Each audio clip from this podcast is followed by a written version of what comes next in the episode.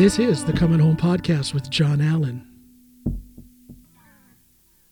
And welcome, everybody, to this episode of the Coming Home Podcast with John Alan. I am your humble host. And with me today is Thomas. Hello. Hey, John.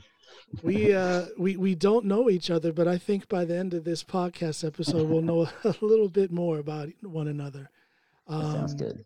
I just want to start off by saying I already said it to you, but I want to say it so that my listeners hear as well. Uh, I am extremely grateful. I thank you for coming on and doing this episode. Um, you are a gentleman who has been incarcerated both in the United States and here in Norway. So you have a very, I would imagine you have a very interesting story to, de- to tell. And, and again, God bless you for coming on and telling that story. Not everybody wants to talk about things like that. Nah, well, I don't really mind. I mean, because my story is a little bit different than the usual. I mean, the common guy on the street. So I mean, I didn't always make the right choice, and I paid my consequences. You know, it's it's kind of like an extra uh, uh, extraordinary story because, you know, first of all, the common guy on the street usually uh, has never been incarcerated. And then if you take those people, you know, the, the normal guy on the street, that normal guy on the street has, if he's been incarcerated, he probably hasn't been incarcerated in two countries. No, that's true. Yeah.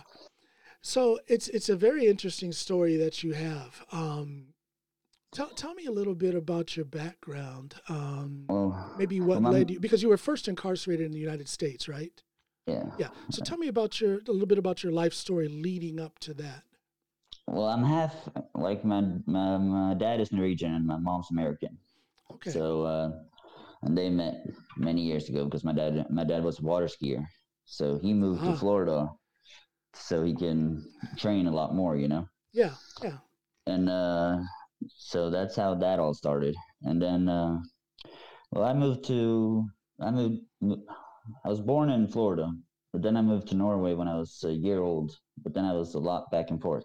Okay, okay. So you feel like you have like a, a fairly equal connection to both countries. Then I would assume. I feel like uh, like a hundred percent 50-50. yeah. Yeah. so uh, no, but then when I was uh, I moved, I went uh, I went to high school down in the states, Haines City High in Florida, and uh, okay, you know, got into the hip hop and uh, you know, and everything that follows with it, and drugs and stuff like that. And how, let me ask you how old you are. I'm trying to place you now in a on a timeline when you were doing high school in, in Florida. I'm 32 years old, so this okay. was about 2005, okay. Would, or so, 2004 maybe. I'm not familiar with that town in Florida. What is it? Uh, what big city is it close to? Uh, uh, Davenport. okay, yeah. Yeah, yeah, I know where that is. Not, yeah, it's not that far from Davenport. Okay. So, but it was a big high school compared to like what I was used to in Norway. Yeah, yeah. Everything's a lot smaller here. Yes, everything is. couple, yeah, it's like a couple thousand students. And, yeah. Yeah, a lot of different culture. You know, it yeah. A, it's hard to fit in a little bit, but you know, I, was, I did all right. I can imagine it's it would be easy to get lost in the crowd, and you know, some of these high schools in the states are like you know uh, a college here in in Norway, yeah, just to put it true. into comparison. And I, I, you know, you're at that tender age where you're developing. You know, you're you're you're you're a teenager. You're you're very unsure of yourself, yeah. and then you're in this huge number of of literally thousands of different different personalities, and a lot of temptations. Like you, you mentioned the hip hop scene, and then the drugs and I don't know, yeah. was alcohol involved as well? Yeah, alcohol and just basically the party scene, you know, and stuff yeah. like that. And everybody, you know, so I was just trying to fit in and, you know, find my place. And, and it was, I mean, it was like, it was ghetto. I mean, it was, uh, it was uh, police officers posted at the school every day. Five, uh, five that's patrol. something we don't see here in Norway. No, you had to go through a metal detector to get into the school. Yeah, yeah. so it's a lot of gangs and stuff you know. Now, what what was the racial makeup of that high school? Was it a decent mix between black, white, and Hispanic, or? It was mostly uh, African American, Hispanic. Okay, Okay, I so you like were really you were really isolated, yeah. Yeah. And that that must be an interesting dynamic shift to be in a very clear majority here in Norway yeah. to go over to the minority, the very clear minority at this high school in Florida. Yeah, that was a little bit different, but I mean, I mean, it was I I didn't have any because of I didn't have any racial No, feelings. I didn't I didn't treat anybody like different, so they didn't treat me different. right. And isn't that and isn't that really the solution to most issues that have to do with Yeah. race? Because I people. I, I had an episode that I did yesterday. It'll be coming out in about a week, uh, where I talked with a gentleman uh, about race, specifically about race for the whole episode, and and we we we agreed, very much agreed that people are pretty much the same. Yeah. People are pretty much the same, and when you start treating people like they're not the same, that's when the issues come up. I mean, it's really Sure. simple. It really is. I know. I never really got the whole thing, and I think No. like the media keeps it alive in a way because people are sharing, like showing one side, making people want to take sides. Well, I think the media, yeah, the media plays a part, but I always go to the individual. Um, I mean, people people need to allow themselves to to show how smart they are. Some Yeah. people just don't even try to think for themselves. They listen to that media message and they just run with that. And if you do that, yeah, you're gonna you you know you're gonna be paranoid about race racial issues. You're gonna hate the other side or at least be suspicious of the other side. But you are a living testament to the fact that you can, you know, you can be Yeah. uh, uh, a minority, something that you're Yeah. not used to, and and yet you still get along with everybody because you treat them the same. Yeah, um, it's just getting to know people as on a human, you know, just as a regular human being, and it was just it was actually a really nice experience because I never understood racism. I never Yeah, got it. You know, like, yeah. I'm like, people, you know, sometimes people are like, oh, try to pull, you know, pull the racist card on me, and I'm like, no, no, no, I'm I'm Norwegian. I'm Norwegian. Yeah, yeah, you know. Uh, oh, oh, okay. well, you know that's that's very interesting because now my wife is is Nor- Norwegian. She's Sa- Samisk, actually. oh, really? And uh, I have a friend. Now I grew up in in a very white uh, uh, small town in Ohio. Yeah. Um, so I was one of two black guys in my high school class. yeah. Um, you know, no big deal. It, it is it is what it is. It was what it was. But I had a an old high school friend who got in touch with me uh, a few years ago on Facebook, and she said, "Oh, I always knew that you would marry a white girl." And I said, "Hold on a minute." I said, "Hold on a minute. I didn't marry a white girl. I married a Norwegian." There's a difference. there's a big, there's a big difference. there's a big Yeah. difference. No, but that um, uh, so so you say that you treated everybody the same when you were there, but how did they treat you? Well, at first they were like unsure, you know, because. I didn't act. I didn't act like the other white people at that school, you know. Exactly, because well, and that's an example that it's not necessarily a racial thing, but it is a cultural thing. Cultural thing, Yes, really, yeah. it really I. Was, I was into the necklaces, you know, the chains, and I was into, you know, the baggy jeans, and Yeah. you know. Yeah. So everybody started just calling me for Slim, Slim. Uh, the teacher asked us like the teacher asked one day she's like uh uh why do they call you slim do you look like him or something and i'm like no it's just because i'm white and i don't act like it there you go. and every, everybody started laughing you know because he's like oh he got it Yeah. nah but it's just it's just don't treat people different just be yourself is the most important thing So, so, so the problems that you had in high school then in Florida, it wasn't, it didn't have anything to do with race. It just had to do with you being in that scene Yeah. with the drug, with the drug scene and whatnot. yeah and i mean uh you had the you had the rednecks there too i mean they were just as this is Florida. We're talking about This Florida. is Florida.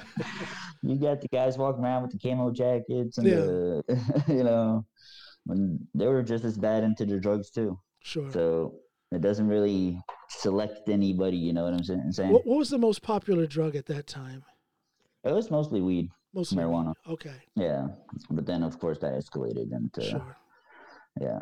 Probably, pro- probably ecstasy, ecstasy, meth. yeah, Just thinking about what I know about Florida. Yeah. it's a lot of meth. and ecstasy and cocaine and Yeah. but I kind of evolved into all that, and uh, but I actually did all right. I mean, I did school, but it was it was really hard because I learned most of my schooling in the region, and now I got to learn in English. I, I knew the language and I could speak the language, but I was already a bad student, a student in Norway, you know. A bad student in both languages. yeah, so How, how So was did- that? Was that how big of a challenge was that? How much time did you have to use before you adjusted to actually having to learn your schoolwork in English? Because it is a difference. I see it all the Yeah. time. You know, I, I speak fluent Norwegian, but if I'm going to speak Norwegian about a specific subject, maybe something technical, I yeah, kind of have to search for my words. I kind of have to, you know, readjust mentally. So I can only imagine how that would be to go to school full time. yeah, that was actually really hard. I felt like I gave up. Did you? I gave up on yeah, I gave up on the schooling and uh, just that was basically just there, you know, just trying to. But I was but I was young and dumb and didn't really care about my future. I already I kind of had that problem. I don't know, just Did you have both your parents at home at that time? well when I started school there, my uh, my dad was still in uh, back in Norway, so uh, no, just my mom, just busy. Okay. So- Do you think that played a part then in you kind of falling by the wayside and getting involved in, you know, the wrong Yeah. crowd? Yeah. I was the youngest one, and uh, I have two older uh, two older sisters, and I mean, they were kind of self-driven. Well, I kind of like wore my parents out, so they kind of just gave up a little bit. They were getting tired, you know. Right. I mean, so it's just it happened. It, it is what it is. I mean, I I caught everything up later in life. I actually have an education, but it, you know, so I caught it back up. But I mean, I went a lot of side roads at the same time. You know, and I, I, um, nobody has an easy path. nobody has a Ah. perfect past. Nobody has a perfect present either. Yeah, But I think that people who meet a lot of adversity up through the years, um, you know, the ones who have that kind of bumpy road uh, Yeah. towards success, those are the ones that are really successful. Those are the ones Yeah. that are really grounded. Those are the ones that really have their shit together, basically. yeah, you know, because you've learned, you've seen it, you've learned from it, and now you're living. And, Yeah. and And you yeah, be- and you become so less judgmental about everybody else and stuff like that because uh, you know every path is its own. You Yeah. know. yeah, So once you know, like, I've been through hard times, I've been through good times. You know, I don't judge anybody. yeah, you know, and you, it, it's it's an old cliche, you know, you, you you you can't judge anyone until you've walked a mile in their shoes, but it's so true, you know. No, that you, you- is that is true. you don't know what the past is for every every person you meet. Everybody has a past, and you have no idea what they've been through. Yep. So I mean, that's just helps me out. Just like if somebody snaps at me or something, just oh, I don't know, maybe he had a bad day. Yeah, you just know. brush it off and Yeah, keep going. yeah. Um, take offense. let, let me ask you this then: What was your first encounter with the law? When was that? Were you still in high school at that time, or was it after? No, it was a little bit in high school, but it wasn't much. I mean, it was just because of the do- dogs running around the school and stuff, trying to find all the drugs and stuff. And I, I lucked out a couple times. I didn't get caught, but uh, no, I was eight. I was eighteen when I first got arrested, Okay, and uh, tell us about it. Yeah, it was. Uh, uh, I have an older. Uh, my oldest sister. She she's uh, six years older than me. So when I was eighteen, she was, and she was um, with this guy. And that was um, not good.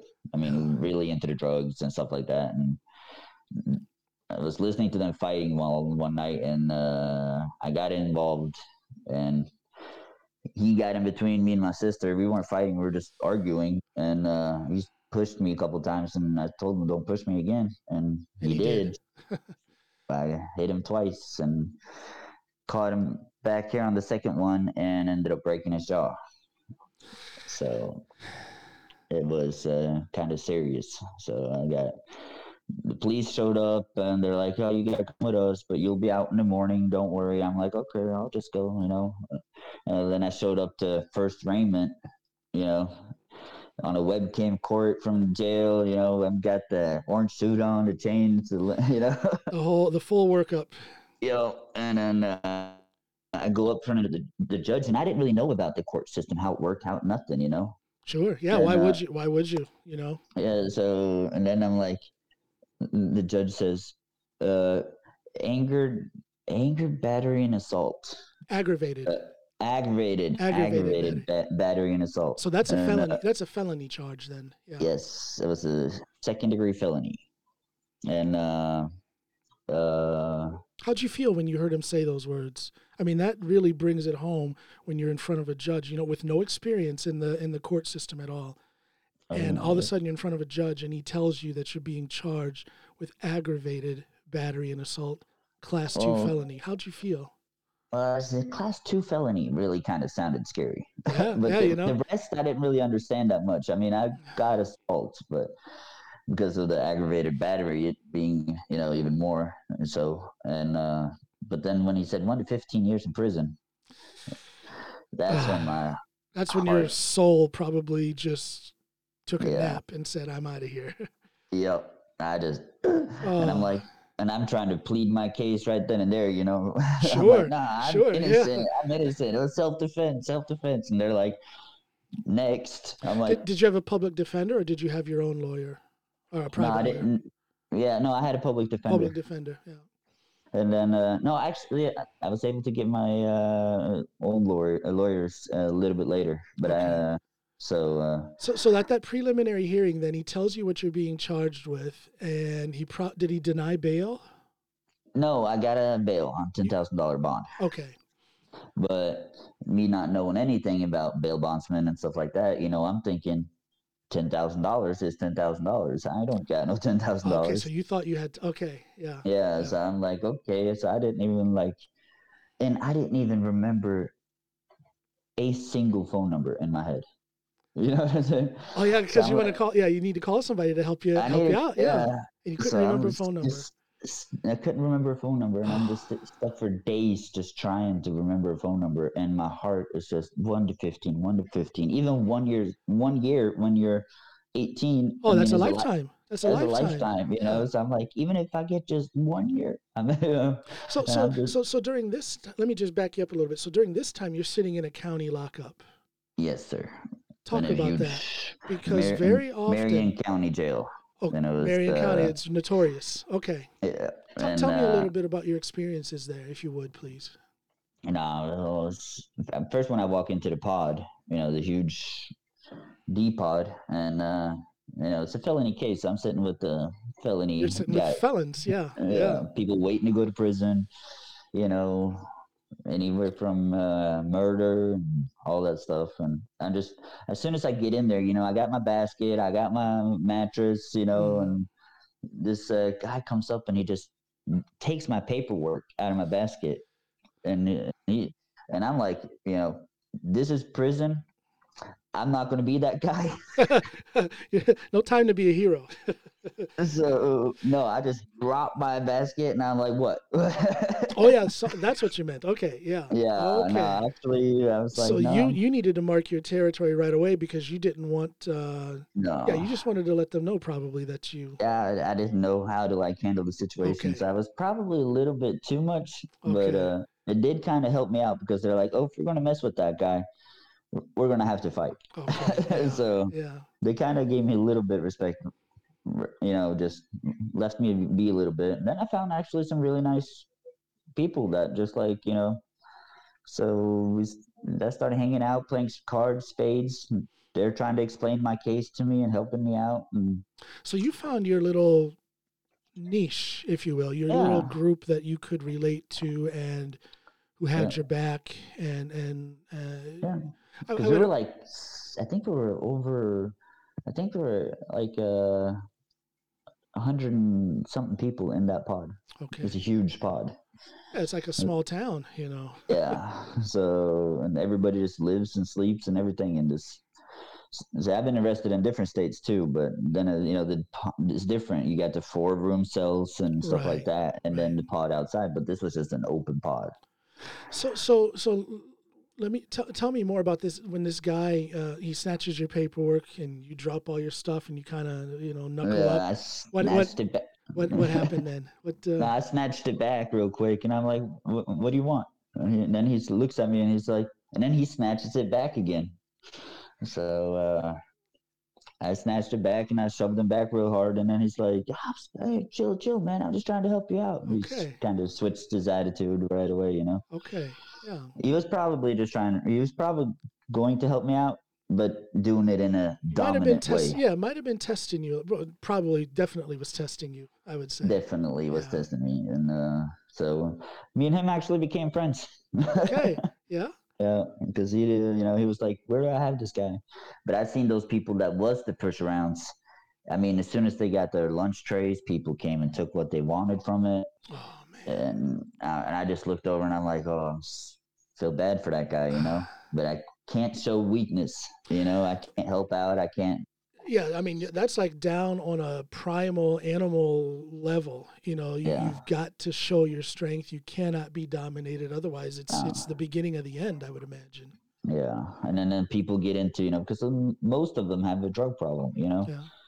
And of course, they're they're drugs in jail. Sure. And oh, they're desperate to get their drugs, and oh, I'll have my family get pay and stuff like that. And every single night, somebody got beat the crap out of.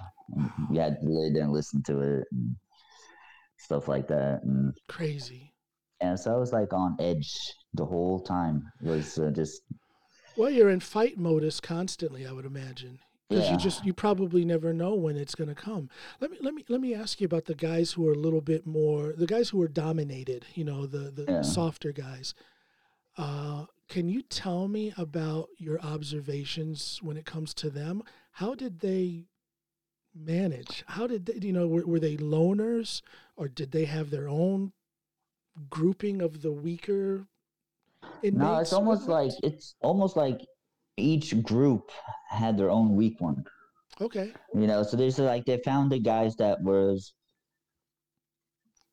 less scrappier to them, you know, and right, you right. know, but it still let them dominate. You know, it's almost like each group had their own weakest link. Okay.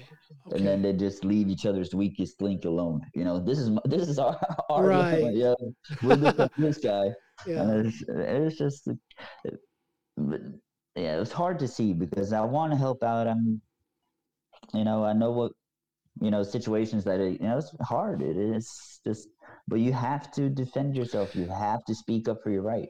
I want to ask you something. Um, I, I don't I don't judge people, but I'm going to judge you real quick. I think that's all right. I think that even though you were going through these things, uh, even though you were on the other side of the law, even though you had the, the drug issues, I'm betting that you were still a good-hearted person. Yeah, actually, yeah. I think My you mom. were, and I think that's important to point out.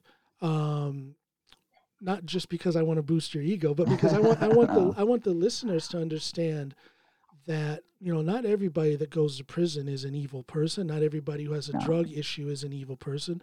Not everyone who gets arrested for something is an evil person. Uh, no, again, we all have our struggles. And I can just tell from the vibe I'm getting from you now, you, are a good-hearted person. You always have been. You just you. ran into, you know, you ran into whatever you ran into, and you reacted the way you reacted, which led to the circumstances that you found yourself in. So, with that in mind, can we touch on how you felt seeing so much misery?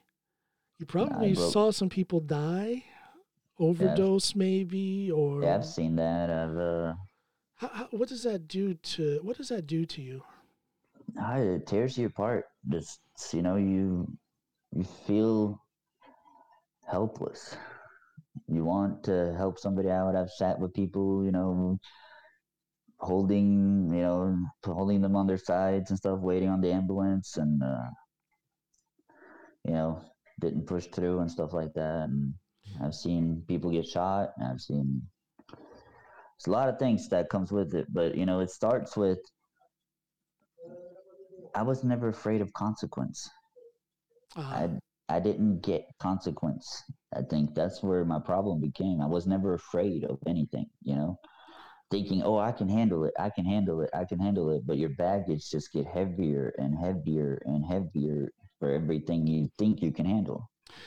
When, when you're young when you were young you're, you're a teenager 16 17 18 years old and you're starting to experience some of these negative things in your life did you ever have or did your parents ever confront you and have um, you know a serious heart-to-heart counseling session? Did that ever happen?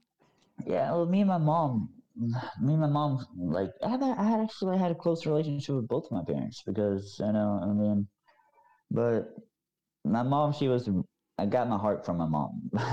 so me, me and my mom we could talk about everything. Yeah. yeah. Most of us have, huh? so but she was more like, you know, just I don't know, she was just she was never a controlling person, you know. She I did what I kinda and I just left out what I didn't want my mom to, you know, because I didn't want my mom to worry. So and most of us have done that too. yeah, so I just left out a lot of the details yeah, so yeah. I could just keep going and just living my life, you know. So, so, so it's not that you had, uh, you know, bad contact with your parents or bad influence. It's just the way I kind of spared her, you know, spared her for all the details and stuff like right. that. She still hasn't heard all all of the really bad, you know. But uh Let's keep her away from this podcast then. yeah, nah, it'd probably be good for her to hear it. So yeah, you know, just because yeah. now actually she's happy because she knows I'm, you know, on the right path and I figured and, it out. And before we're done, we're gonna get through the timeline and we're gonna get up to your what happened to you in Norway and we're gonna get to where you are now because yeah. It, it really it really is an incredible story just from you talking with me for a few minutes on the phone the other day and I just got the you know the bullet yeah. points of, of your life and and well you heard my reaction. I was like wow yeah. i got we got to we have to talk more about this. Yeah. So so you were in uh, marion county lockup. Yeah. and time is going on. Did you ever now you said you were always on edge but did you ever feel a moment of adjustment to where like okay this is just how it's going to be. I'm not going to get out of this. I've got to do my time uh, well, not not really because uh, it was such a hard adjustment. I actually went into suicidal uh, thought. If if if it it's any anything more than five years, I'm I'm not going to make it. You know, that's what I was thinking. I was looking over at those payphones with the cord. Yeah, just, yeah and then it's uh, figured okay i just call everybody i love and then now, how long had you been in county lockup at that point? That's the that's the first week.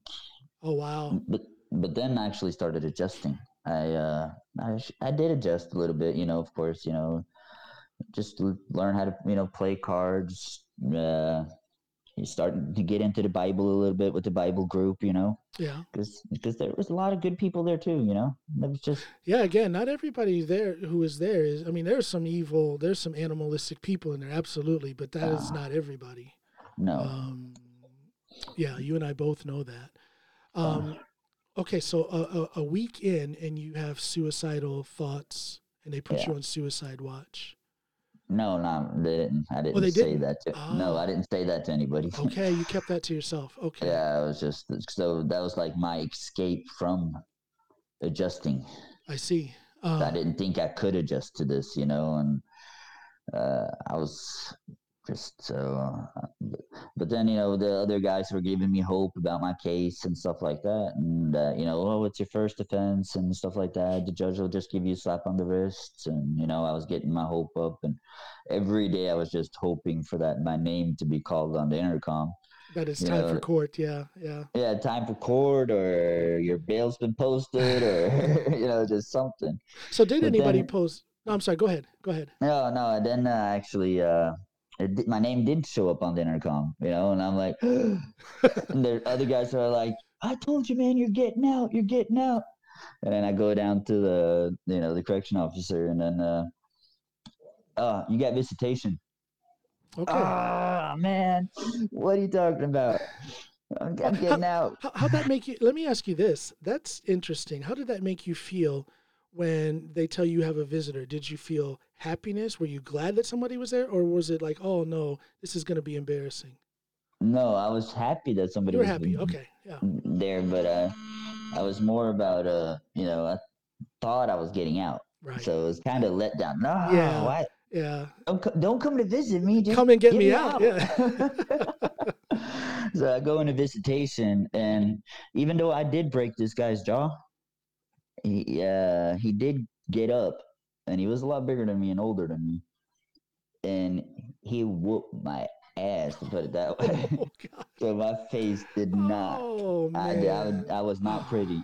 Oh, Uh, my sister comes into visitation, and at first I was scared. I was terrified because I've heard about the guys in the red and white suits and the other pod. And Yeah. They're there for sexual charges. Right, right. And uh, I'm standing there in this room alone with them, waiting to go in, and it's just three of them, red and whites. I'm like, uh oh, uh oh. man. That's a And- nightmare. That's just a nightmare. Yeah. So I was just like, just holding my breath, just okay, what's going on now? Trying to look big- as as the opposite of vulnerable. Well, yeah, and the Yeah. opposite of vulnerable as you can be in Yeah. a situation like that. Wow. Yeah, I felt like uh, yeah. I felt uh, powerless, you know. Yeah. But I've always been like a fighter too, so I'm like I'm gonna go out. Uh, so, but uh, no, then I get into the visitation room and it was fine. They didn't bother me or nothing, you know. Hmm. But it was just you know all everything you hear and see about prison just builds it up, you know. Sure. Yeah. You see a few movies, you know, Shawshank Redemption and Yeah. all this other kind of stuff, and you start to. I mean, it it creates a picture in your mind. You, 'cause Yeah. How are you supposed to know what it really is like unless you've been there or you know someone who's been there and they've given you an account about it? So I know. So that's how. But then I get there, and my my sister comes in, and she sees me. Not the one that I, not the one that was married to the guy that I Okay. fought with, because he was pressing charges and all sorts of stuff. You know, Yeah, it was kind of like a little family, you know, thing there. And uh, my other sister, she comes in, she sees me, and she just starts bawling, crying. You know, Oh. because she's like, my little brother, he's locked up, he's beat up. You know. Oh man, that's so that's oh so sad. That's just so I sad. just so I just started, you know, I'm like, no, it's okay, it's okay, you know, don't worry, I'm fine. And just get me out. She's like, I'll do what I can, I'll do what I can. And uh but then uh yeah, time went by and uh she, she did get me out, but I, After took a long? while. After how long? Uh almost six months. Wow. And uh As an 18 year old, that is a lifetime. You, we were saying a year or five years is a lifetime at that age. Good lord, six Yeah. months is is at that age. That's a long Yeah. time. Uh, yeah, it felt like a lifetime. Yeah, I can imagine. but it was actually I got, but that was more why it felt so long was because if if I would have just known it was six months or whatever, I would have just okay, and then I would have relaxed. But Yeah. when you're like looking at a spectrum from one to fifteen years, you know, Yeah. and y- y- y- I know it ain't going to be 15 years, but still, you know, you you have it. You're afraid to n- not believe it. You know, it's like your self defense for your. You know, you expect the worst. You Yeah, know? yeah. And and yeah, and not knowing, especially at that age, not knowing how your life is going to pan out. I mean, that just uh yeah. Uh, so actually, uh, no. Then I, uh, but because we wanted to spend the money on a lawyer. You know, I'm like, we should get we should get a good lawyer instead of wasting money on you know just bailing me out. Right, right. And then, well, actually, I was like, bail me out, get me on a plane. I'll leave. I won't come back. Fugitive. Did you but, did you uh, really think that for a while? Yeah, I did. Yeah. And I actually was angry because you know I felt like the, I felt mistreated. You know, I felt like I couldn't trust anything anymore. Even when I got out, every, you know, patrol car I seen, I'm like, they're out to get me. They're gonna get me. I got, I became in that state of mind, and I What was led so you? angry. What led you to that state of mind of not being I mean, I Of course, it's no felt innocent in the situation, you know. even though you broke Ye- a guy's jaw. Yeah, because I'm like, yo, he pushed me, attacked me. I felt like, you know, I was cornered. And uh, technically speaking, technically speaking, under the law, the minute he put his hands on you, he Yeah. was guilty of assault and battery. yeah, but he didn't really, he didn't admit to any of that. So that Right. became, uh, but then when he explained his case, he admitted that I hit him wi- with my left because I'm left-handed, and he admitted to where we were and we were in a small, you know, hallway. And he said that I came running up from behind and hit him. You know, that I sucker punched him, Right. basically. And that wasn't the truth. And that kind of came out in court. And him having a, you know, long list of, you know, stuff too on his record, you know, Okay. then uh, we, we got it. We didn't get it. We didn't get it. I didn't become. Uh, they couldn't drop it to a misdemeanor, but they then they, they couldn't let me go without a charge either because you know they wanted me to. So basically, I got time served and I had to go to uh, anger management. Time served in anger management. Yeah, and How- I had, had a job and stuff. So How, how was that anger management class? Was it one on one with a with a psychologist, or was it in a classroom was- setting with others?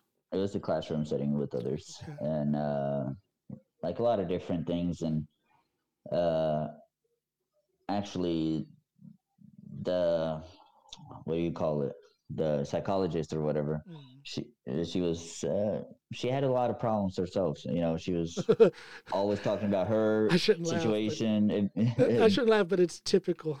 Oh, gosh. yeah like oh i was abused and she would cry almost every session about her Oh. own situations and i just okay every tuesday i had to show up there after yeah, work yeah, yeah, Uh, yeah. i just went there and got to it didn't really help my anger at all yeah, not that was that my point. next question: was did it help? But no, it didn't. no actually the prison helped or the jail i mean just getting consequences no if i don't act right there's consequences to pay you know i got a little bit of a but I, I became too terrified actually because How so? it, I don't know. I just like I I didn't feel safe anymore. I I knew how quick my life could change, and Okay. it was it was really scary. You know, it was like I didn't have any foundation anymore.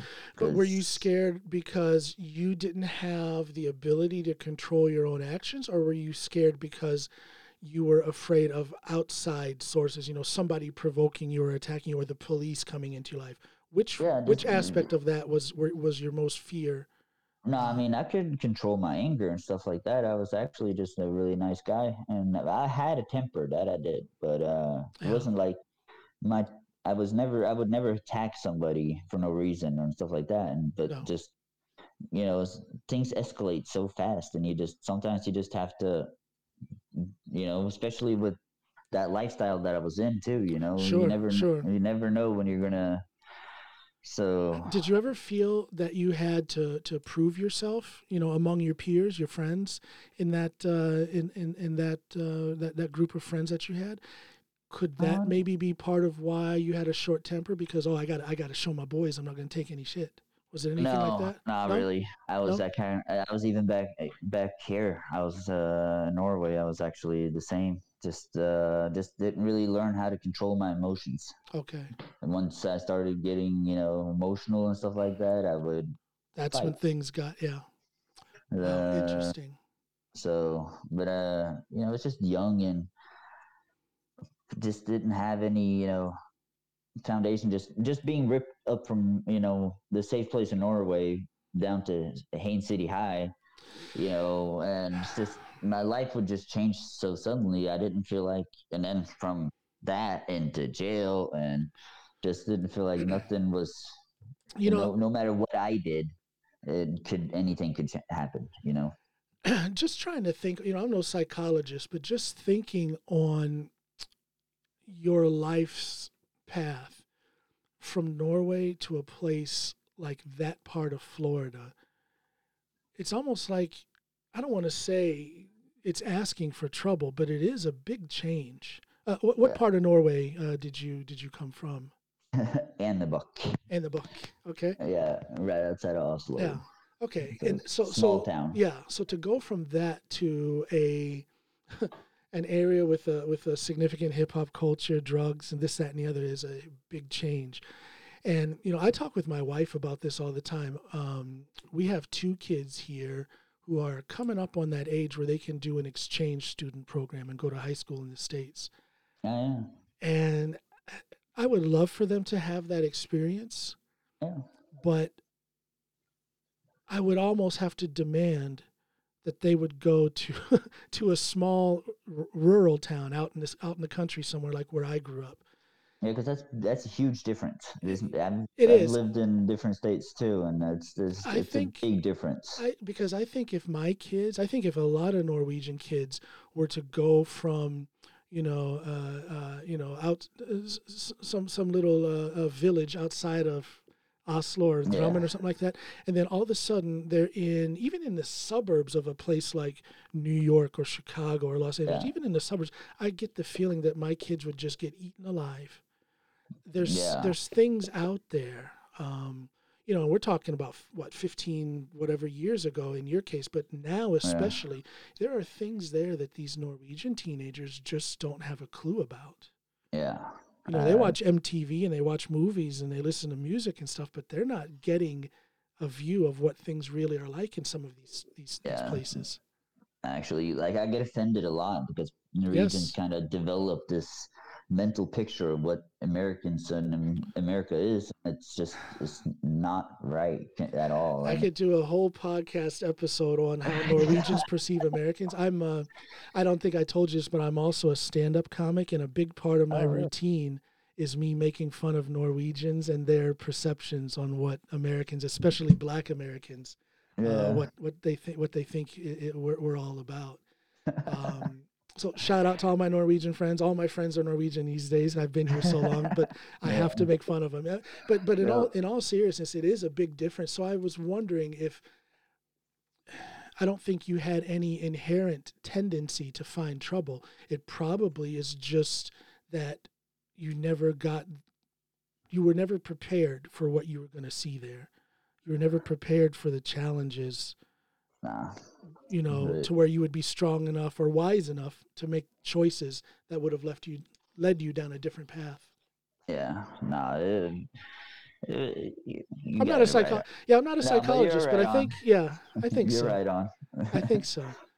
So, but and then I, and then again, you know, I was one of those people that just, you know, just didn't really. I was in the moment type guy. I was always just living the moment, never thinking about tomorrow. And Yeah, but Stuff you know like what? Who does? Who does at that age? I was very that's true. much very much an in the moment person and not thinking about my future up until I was around 23, 24. Yeah, you know you Yeah. just don't have that concept of you don't have a full concept of consequences you don't have a full concept of responsibility and and i don't think that is a uh, unusual state of mind to be in at that age around 18 19 years old it's not unusual at all No. Well, then I right after I got out, I uh, met a girl. Her name was Brittany, the one that contacted you actually. Oh, yeah, about- okay, yeah. yeah, and uh, uh, we started dating and stuff, and uh, hit it off, and then my you know life became good because I I put I put all my focus into her, you know, Okay. and that's what kind of kept me out of trouble and just you know uh, you know I kind of got out of all the stuff that I was in and doing and stuff and love will and do more. that love will love do will that do that. Love will and that's what change needed, your You life. know, I needed th- that right then and there. But I still shout out to my, brittany Yeah, I still have my pot smoking problem though. So, and I ended up actually getting arrested again for a little marijuana charge. But then I posted bail right away, and there was nothing, no big deal. But uh, just a uh, possession just a possession yeah, just a smaller, less than twenty, less than twenty grams. okay So, uh, and then, uh, but I went to court and I uh, got put on probation and then uh, six months probation, probation. And then I failed my probation. you smoked pot Yeah. again is that what it was Yeah. oh No, actually, actually, I, what I did was I bought a cleaning kit because I was so scared for my first one. So I'm like, oh, I'll just buy a cleaning kit. And I bought a cleaning kit and I did that good on old the first cleaning one. kit yeah And then uh, on my second one, I bought a cheap one and I was a little bit late, so I didn't do it correctly. So I didn't really smoke, but I was clean on my first one, dirty on my second one. right And so that was a VOP, you know? And then, uh, Well, here's the lesson. Here's the lesson. Don't buy a cheap cleaning kit. don't do drugs. There we go. I was trying to be funny. Yeah. or if, if you're going to be stupid, at least be smart about it. if you're gonna be stupid, be smart about it. Don't try to save money on a cleaning kit, kids. Kids. Yeah. Oh, Cause uh, so, but then I then I end up uh, going to court for this, and they're like, "Oh, uh, no, no, I didn't go, go to court." The probation officers. I'm like, "Okay, I'm getting arrested." I'm and for the then you could they could have sent you back to serve out the rest of your. That's what they would do. That's Yeah. what they were gonna do. But the jails were full, so they're like, ah. "Just go home." Yeah, just check online. You know, da, da, da. when your warrant pops up, a couple days later, the police officer sh- will show up at your house to pick you up. No ankle bracelet or anything. No, They nothing. just sent you home. Okay. they just sent me home. So I'm like, okay. And my mom had recently moved to Kentucky, the state of Kentucky. Oh yeah, what city? And uh, oh, what, uh, I'm trying to remember the name. Glasgow, Okay. Glasgow, Okay. Glasgow County. I don't remember what the name of the city Okay. was. I've got people in Harlan County, Harlan, Kentucky. Oh yeah, yeah. yeah. So then I moved up there, and uh, and actually then I'm like, what? And then I searched up the you know misdemeanor, you know, it's a state thing. Da, da, da. Kentucky is a welfare state, you know. so I'm like, okay, I got an escape. So I mo- mo- mo- I moved up there, and you know, Brittany followed me up there, and we uh, everything was actually good. Uh, I just said screw Florida. Oh, and, uh, so you yeah. didn't you didn't I never did. I still have a bench warrant in Florida. Oh. Well, no, no Disney World for you. No, not yet, but I'm going to take care of it though. I'm uh, I, I know that you know with all the marijuana charges, you know, Yes. you know, the legal legalcy of it and stuff like that, they'll give me a new court Yes, date. they will. Yeah. So uh, and then they'll drop the charges because I am clean. I have changed my life, and Yes. I can show that. You know, but uh, Absolutely. I just have to head down there to do it. yeah. I get a walkthrough, is what they call it. But You go go, go to go to Disney World first, just in case. Yeah, They, just in case, yeah. Well, I'll prob- probably get arrested at the airport. so I'll have, I'll have to have a lawyer set a court date and then have my bail already set right. before I go. But I'll take care So of that. so so you go to Kentucky. Now I know that Kentucky is crystal meth capital. Ah, yeah. Well, not the capital, but it's one of the biggest places for meth. yeah. Yeah, I'm not wrong. So No, were not at all. were there any issues with staying clean and staying out of trouble when you went to Kentucky then? No, not really, because I kind of stayed away from people. You know, I, I, had, was addicted to marijuana, so I was trying to get that, and but I was able to stay away from all meth and all that Good. stuff, and uh, Good. And kind of kept to my girlfriend. You know, just stayed with her, and uh, So there were no addictions other than to the marijuana. yeah, none. Good. Good. So, uh, without my addiction was so strong to it. I mean, uh, to marijuana, it's just I had to have it to be able to relax and. Uh, Can you talk about that a little bit? I'm I'm genuinely curious. I've I've never smoked. Um, uh, I, I almost said I don't know anyone who smokes, but I do. But I, I just don't know. I just don't know anything about what marijuana. Well, I know what it does to a person, but I I have heard very few firsthand accounts. Yeah.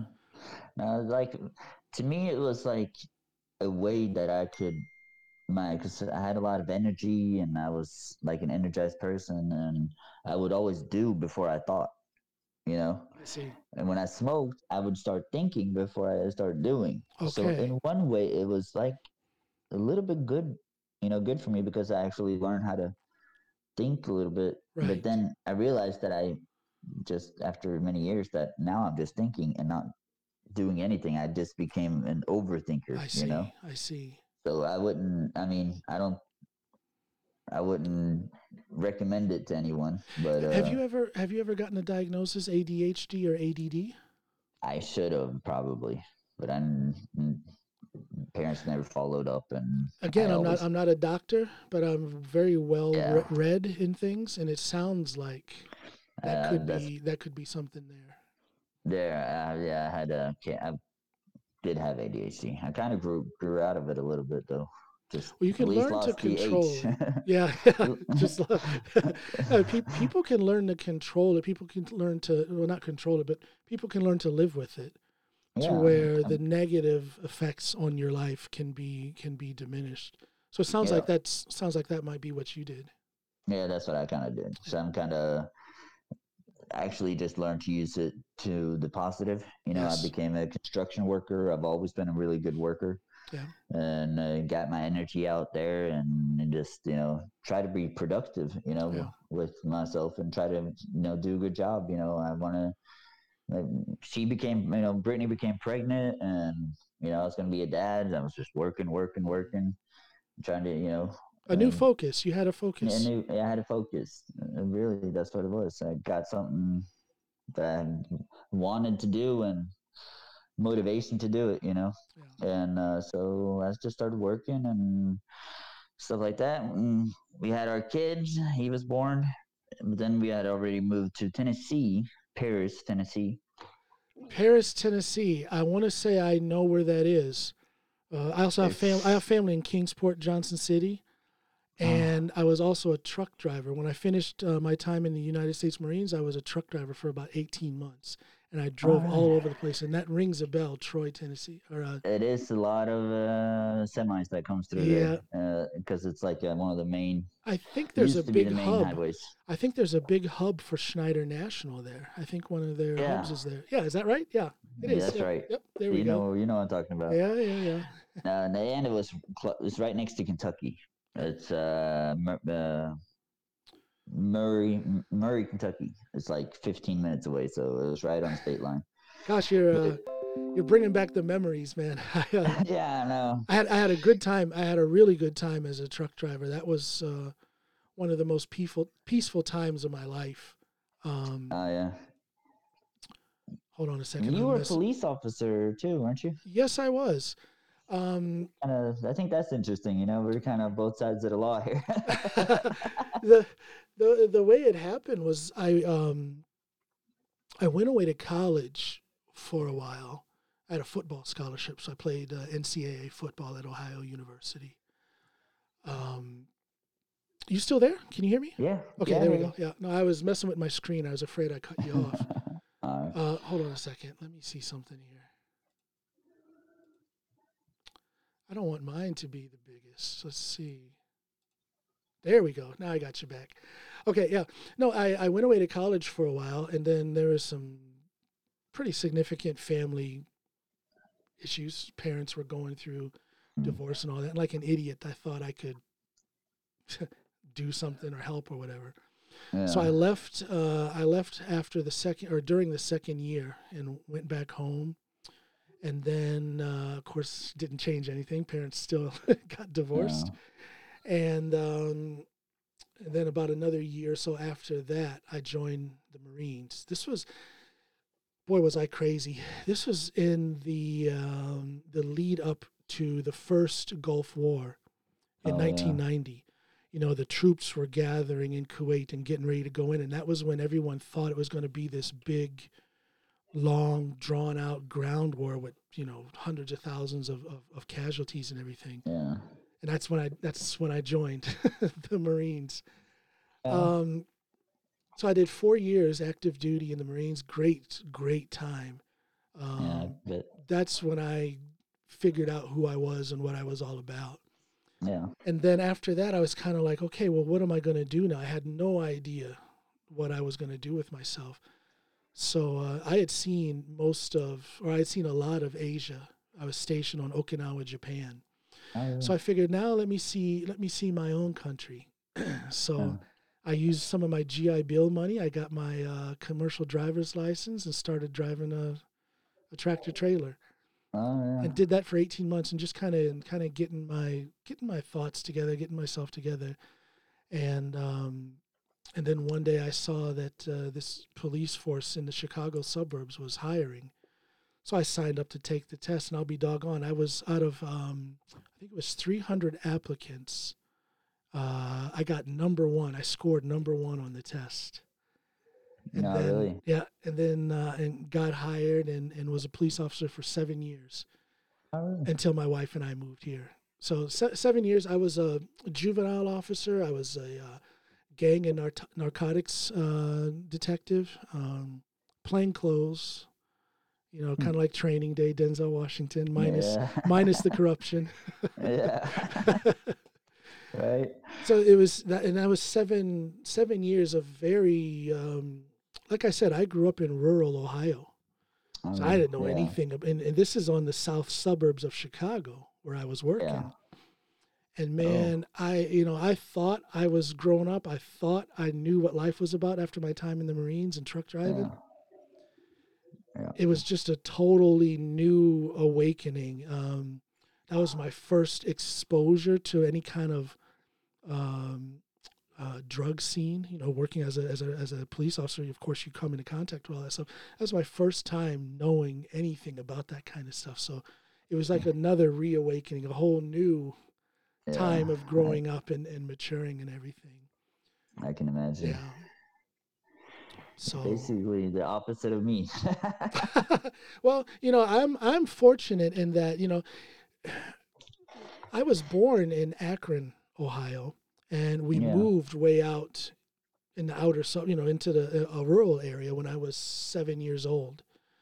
Uh, But I know that that is probably what saved me because I look Yeah. at that neighborhood now in Akron where we grew up. I look at Akron in general and it's just a big steam yeah, I don't want to insult anybody, but it's not good there. I was going to say it's a big steaming Yeah. pile of garbage. It's not th- it's it's I I don't want to say that because there's good people. I still have family there. But Yeah. oh my gosh, looking at that neighborhood where I was born and where I lived until I was seven years old, I know that I would have met a lot of challenges that I couldn't even have imagined. I know Yeah. it. it. It's all about where you are. It's all about environment. yeah, environment. Absolutely. defines us Yeah. a little bit. Yeah, and that's pretty much what happened to you. You know, you could have stayed at Enebakk Yeah, and had a look, yeah. different life, but instead you were in Florida and you had that life. You know, it's it's all about environment. Yeah, I'm kind of just happy about my life too, because I mean, I mean, it made me the person that I am. And, And the person that you are is, how would you say it in two sentences? good-hearted. Agreed. Agreed. Thank you, sir. No, no, and then uh, uh, well, when I had my, we had a kid, and uh, my son was born. He had a lot of epilepsy problems, Oh, seizures from the, the time wow, was that's three, frightening. Yeah, three months old, and uh, we were going through a lot, and I still had my pot problem and stuff like that a little bit, and that turned into, you know, and then a little bit of drinking on the side because you know I didn't always get my pot, Right, right. and uh, but then I decided, you know, we need to move to Norway because. You know, you know the hospitals and stuff like that, and specialists. Everything costs a lot of money. We, you and I know, and I've talked about this on my podcast before. If if Norway's not perfect, and there's a lot that I'm not satisfied with, and I'm constantly homesick, but the medical situation, the medical services, it's just not something we have to think about. We just don't have to think about it. It's yeah, you don't have there when we need it. and they do what we need. It doesn't cost us anything. We're not going to go bankrupt because of medical bills. It's a totally different world. Yeah, it's uh, you can't like. I tried to explain to Brittany, you know, and she's like, "Well, well, how does it? How can it be so much better? How can it be so much better?" And I'm like, "Well, I finally, after uh, almost a year, convinced her. You know, let's go, let's try it." So then I got on a plane first and came here, got a job, and it took me about four months from from the time I left the states to the time I got her, had a job, an apartment, and her and my kid here. And what year was this? Uh, this was 2012. 2012. Yeah. So and everything was going good. He got the you know he got the help he needed, and he kind of he kind of grew out of it Yeah. automatically on his own. But it was a lot of medicines. They're trying different types of medicines to stop the seizures and stuff like that. Now think and- how that process would have been if you were still there in Kentucky. Think about the cost. Yeah. Well, we were traveling all the way to a hospital called Vanderbilt. Vanderbilt. It's Vanderbilt. a- Yeah. Yeah, it's a special like a hospital Yes. special special you know for children and stuff like that, and just those those bills. Wow. I, I, I- can only imagine. You know, you had the things that you had to struggle with as it was, but if you would have had to worry about medical bills on top of that, oh man, what a uh, what a turn for the worse that would have been. Yeah, I know. So that was just kind of Would you say that? Uh, would you say that your decision to come to Norway would rank in your top five best decisions of your life? yeah, I think so. Even though, even though I was, a lot of things happened after that. Yeah, you we're gonna get to that. fact. Yeah. Yeah, gonna get to that. so kind So- of blamed the blamed it on that decision, but Well, so so you come here with your son and with Brittany, and and wow, that could be a whole interesting discussion with her about her. I I love talking with Americans who've come to Norway. Everybody has their own individual story, but so so you guys get here, and was it you know you're you're off and running and everything is good to go Well, from the start, or kinda uh, yes and no because I already knew the whole town. You know, of course, I went back to my hometown and you know I introduced her and stuff like that. But people hate speak Norwegians hate speaking English. You know, so oh, I didn't think about there. that. I didn't think about that. How was okay? Yeah. She had a. I felt real bad for her because she had like a real culture sh- shock. Yes. You know. Yes. and I couldn't really see it. So she kind of went into a depression a little bit, you know, and she, she didn't get to. And then she got became pregnant again, Yeah. and so she didn't get to start Norwegian school and stuff like that, uh, you Oh. know, and putting her roots in Right. right away, and Yeah. that kind of put her on the back burner a little bit. And I was just working constantly because you know me having her here, you know, I had to. You got to step it up. Yeah. Yeah. Yeah. What kind of job? What kind of job did you start off with? Construction. Construction, I've always okay, worked construction. So uh, It's a great I living. act- yeah, here you actually get paid a lot. Yes, Down in yeah. the, down south in, in the United States, Totally different story. Yeah. yeah, you don't get paid much at all. so you know, it's nice. You know, I'm starting to feel secure with my job. I'm starting to feel like I have control, that I'm safe, and uh, you know, we have another, we have a daughter, and everything's going good. But then she develops epilepsy problems. But Wow. th- this time it That was doesn't a happen lot very worse. often. That doesn't Mm. happen very often. No, because uh, Two kids with epilepsy. Wow. yeah, and no reason for it. You know, it wasn't normally epilepsy is a you know, a byproduct of a brain damage or a tumor, tumor or something. You know, that's wrong. And but this was just showing up from nowhere. They couldn't really locate it and stuff like that. So we were going to specialists, and first we had to go through like just so much just trying to even get to the specialists, Sure. specialists. And uh, she was having anywhere from five to 15 seizures a day Oh, that poor child. from the time she was three months old, you know? That poor child. Oh my God. And, Wow. uh, you know, I couldn't handle it. Really, I acted, I, I acted like I was trying to handle it because she was about to break, you know? Yeah. And I had to be strong for her. Yes. I wasn't really strong at all. I was uh, at my breaking point too. So, but, and then I started drinking Uh, and uh, you know the problem became worse and you know the child services you know they came into the picture a little bit because they found out about it you know yeah. And so and i had to quit my pot because i had to go on urine tests and stuff like that. And i still had my job my job and everything but our relationship was being kind of ripped apart from the child services you know? They had to separate us and stuff like that. She had to and i couldn't handle that. So instead of stepping up i started messing up I see. you know? Yeah. and uh i'm not proud of it but it, it is what it is. And she kind of started moving on with her life and i started messing up even more and stuff like that and that's when i got back into the hip-hop scene you know because that's So where Can we I'm- call it hip hop light because it's a little it's, it's a little different here in Norway. yeah it ain't I'm the just messing same. around. Uh, I'm it just ain't messing the same around, that yeah. was uh, it actually left me with depression I'm like, what, what is this y'all guys don't know what you're doing Left with depression from Norwegian hip hop. That's hilarious. Yeah. Oh yeah man. But uh you know i've always loved the music and i've you know i've always been writing my own songs and stuff like that and kind do of always had it yeah i kind of had a little dream to get into it but you know just being a father and stuff like that that always came first you know and Yeah, you can still do it, man. I got two still- kids here. I still do music. I I make music. not really I got yeah, I got stuff out there. I'm a songwriter for a whole bunch of different artists and in bands. I've got um, four singles out, solo singles. Two Not kids. really Two kids. i have to check into that Listen I'll send you a That's- link. I'll send you a link. do, do Yeah. that do that Yeah. no, then well, then the drugs can start getting bad again. You know, Yeah. I started on heavy drugs and doing everything that basically anybody because I felt I felt like I was broke. You know, I was broken inside, and I I didn't want to hang out with people that wasn't broke. You know, because that just showed me how far my life felt. I went, I couldn't, I lost my job. I, or actually, I didn't lose it. I just didn't show up to it anymore. Okay. And uh, and So you were at rock bottom then. rock bottom, and uh, I was just basically just trying to survive uh, every day, just from my own emotions and stuff like that, and ended up, uh, you know, I ended up, you know, getting caught up in stupid stuff, just stupid charges, and just kept getting arrested and arrested and doing, uh, you know, uh, four weeks there, four weeks there, and stuff like that, and just, uh, just the first, the first year, and then after that, I went.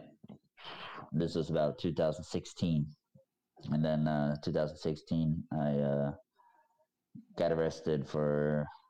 I had like 28 different charges.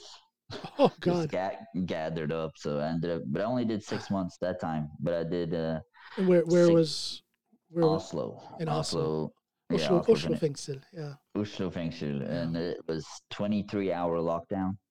You were out of your cell one hour a day, and they're all Muslims. No offense against Muslims, I was it's I was just- just gonna say right away I started thinking about the the inner culture of that yeah, uh, that that prison yeah, uh, compared to the inner culture there in uh, in uh, Mar- Marion County, yeah, and both of them have their bad elements. Both of them have their softer elements. Both of them Yeah. have their different degrees of how easily or how difficult you can adjust. But yeah. that prison there, I would imagine. Tell me if I'm wrong, but I would imagine that you felt even more out of place in Yeah, Oslo than you did I- in the prison in in Marion County, right? Yeah, Yeah. I did because I mean the culture is so different. Yeah. Americans aren't that different. I mean, we're you know, Yeah. but uh, you know, I kind of felt more like home. Yeah, I know. Yeah, I totally get it. And that's not. And again, just like you said, this isn't saying anything bad against against Muslims or people from the Middle East. No. It's just the makeup of that prison is what it is. Yeah. in Oslo, it is what it is. But luckily, I was a lot more mature at that time, so adjusting you know, wasn't wasn't hard at all. You know. Can you can you walk me through kind of like you did with your first uh, day, your first experience walking into Marion County? What was it like walking in as someone who is incarcerated in Oslo prison? You mean in, uh, in the- Oslo? yeah, oh, the yeah, whole- walk you through Oslo. Yeah, Yeah, the no, whole I just- experience, the whole experience of it. You know, you, you- first, I was, you know, in the the, the holding cell, you know, the glattcelle. Yeah. And uh, so it was just a relief to get out from there, you know, get into a cell where you have a television and stuff like that. So, I mean, it's it's, it's a lot better when it comes to that kind of stuff. You Yeah. can kind of be by yourself a little bit. You have a TV, you have a little mini fridge, and you get food three times a day. And so at first I was just relaxing, but I didn't really have any problems with any of that. It was just my heart was broke. okay. So I just had to deal with myself at that point. So your heart was broke when you say that. What does that? What what exactly does that mean? That can mean a lot of different things, you know. I Um, was just so depressed about how my life ended Okay. up. I felt that I lost a girl I loved. I uh, uh, lost connection with my kids. My kids mean everything to me, and I just felt like I just, I, I really felt like I failed everything. suicidal thoughts at that point. Yeah and no, because I was a father. I didn't think you know that wasn't right, Right, right. but uh, But still very down and and yeah. and was that probably the most depressed you had ever been at that point? yeah. Yeah, um, no doubt. I can see it on your face. I hear it in your voice that you're Yeah. kind of reliving that that feeling. It's yeah, that uh, was the hard part. Not the jail, not the people, not nothing. It was just where I wasn't, you know, yeah, at, in my life, you know, and uh, but it was uh, really, I mean, but it was healthy for me because I got away from the drugs. You know, I got away from running from myself all the time and just actually had to sit down and deal with it for Yeah. a little bit, you know.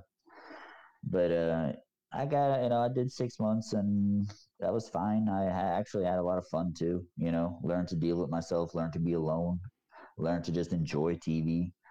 the small things, you know. And uh, but when I got out, of course, you know, I hoped, you know, I had that hope that I would get her back and stuff like that, and every Yeah, let me ask you. Let me ask you about that. How, how, what had happened during the time you were you?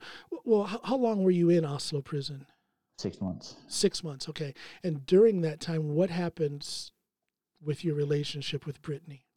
No, it falls even further apart. And uh, she came to visit me. She brought the kids to visit me, and uh, you know, she's moved on. It's been a year. She's dating somebody else and stuff like that. And it's just, and I'm just, she's like, because, but with all reason, I was not getting my life together. I was not doing the things I was supposed to be doing. I was doing, uh, you know, quite the opposite. And uh, so it was just like when I got out, I'm like, oh, I'm going to do right now. I'm going to do, but I was just trying to take shortcuts Yeah. to get her back, you know? I see. And it, I just wasted. That's a good way of putting it. Shortcuts. Yeah. Yeah. yeah, shortcut. You know, just trying to act the part of being healed. You know, and, Now, you know, on the to- timeline of all of this, what when what year was this now when you've gotten out of Oslo prison? This was in probably in the beginning of uh, 2017. 2017. Yeah, Okay, four years ago. Yeah. yeah, four years ago.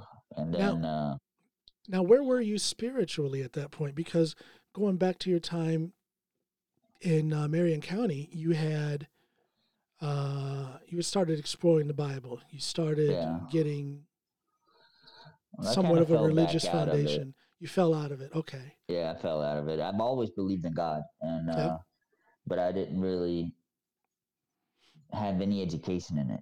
I mean, you have to get the education in in it to really get it into your heart. Yeah. And uh, Well, I think the And- scary thing is when people don't get the education and they just Yeah. call themselves religious and then they they corrupt they corrupt all things religious. You know, they start judging Yes. people. They start, yeah, you know, all that kind of stuff. And it's Yeah, because they haven't. the You, you gotta you got you got to read the book. you gotta read the book. I mean, it'll change your life. yes, totally So, agree. but- yeah, but I'll get into that. Yeah, we'll but, talk. Uh, and then actually, I, I couldn't get my life together, and uh, just trying to run with other because I couldn't keep. I couldn't keep a job. I, I didn't. I couldn't. I wanted to go back to my old job, but I w- knew that I, if I'm going to go back, I have to be ready. You know, because Yeah. I had a really good relationship with them and and stuff like that. And they knew my situation, and I wasn't ready to go back because she had moved down to Fredrikstad you know, and my Os that my you know basically was working in Oslo, and uh, so so I was just caught in between lines. I didn't know what Yeah. to do, and yeah, and I just started instead of I just running to the next fix, right. and just not being alone, being with people, Yeah. doing stupid shit. Yeah, yeah. and then I ended up uh, some time went by, like almost six months, just running around, and then I ended up you know gathering up a whole bunch of other new charges. And then What I kind of, what kind of charges? Uh, grand theft. What was it you stole? Car? A car. Grand Okay. Theft Auto. Yeah, and uh, I didn't steal the car. Basically, I lent it from a guy that stole it, Okay.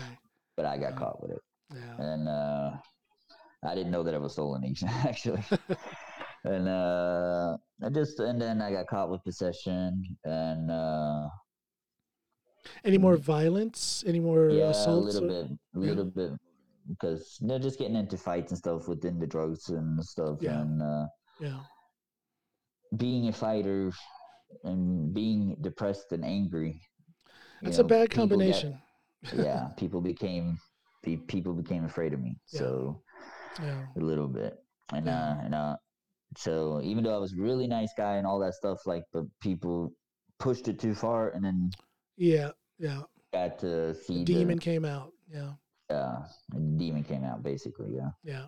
and uh, so I got a, a what is called restraining order against two people I knew, two different guys, and uh, then we would start hanging out again, and then I would get angry again or something and happen, or Oh. and then I would get, you know, So it's just a never-ending cycle of Yeah. just building up more charges against yourself. yeah. So, but then I actually ended up getting arrested again, and uh, they put me straight into prison, you know, high security because it's Oslo uh, again.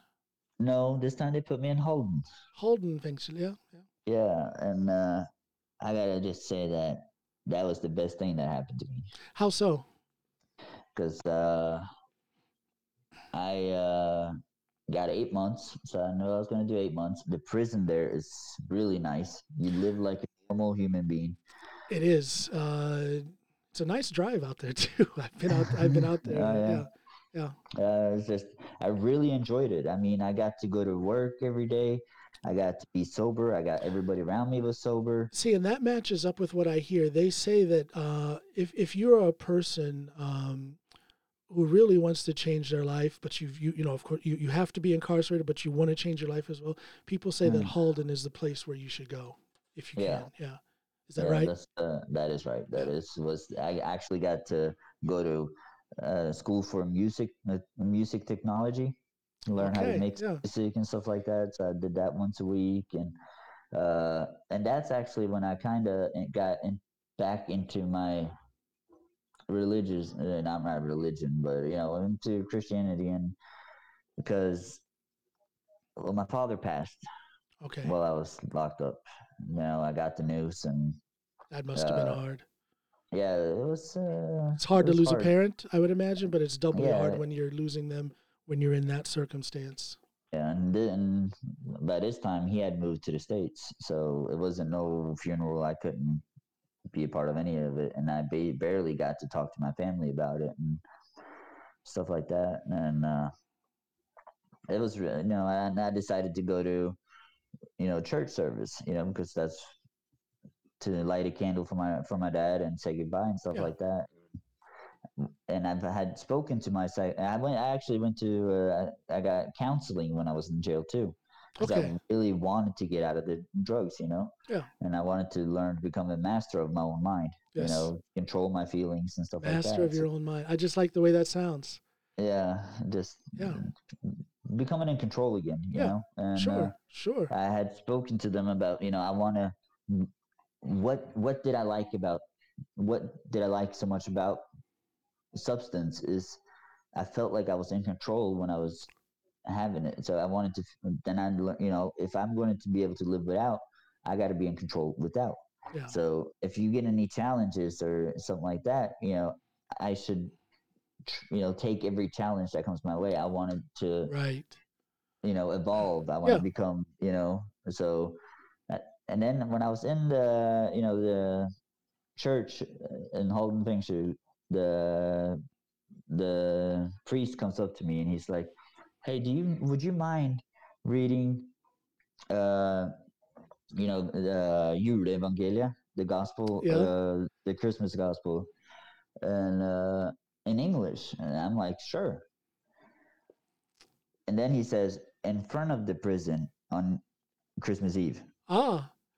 and then i'm like "Uh, no. And then i remembered okay take every challenge you're given you know? All right. So i said sure. And then comes i was so nervous. And, Oh, I can uh, imagine.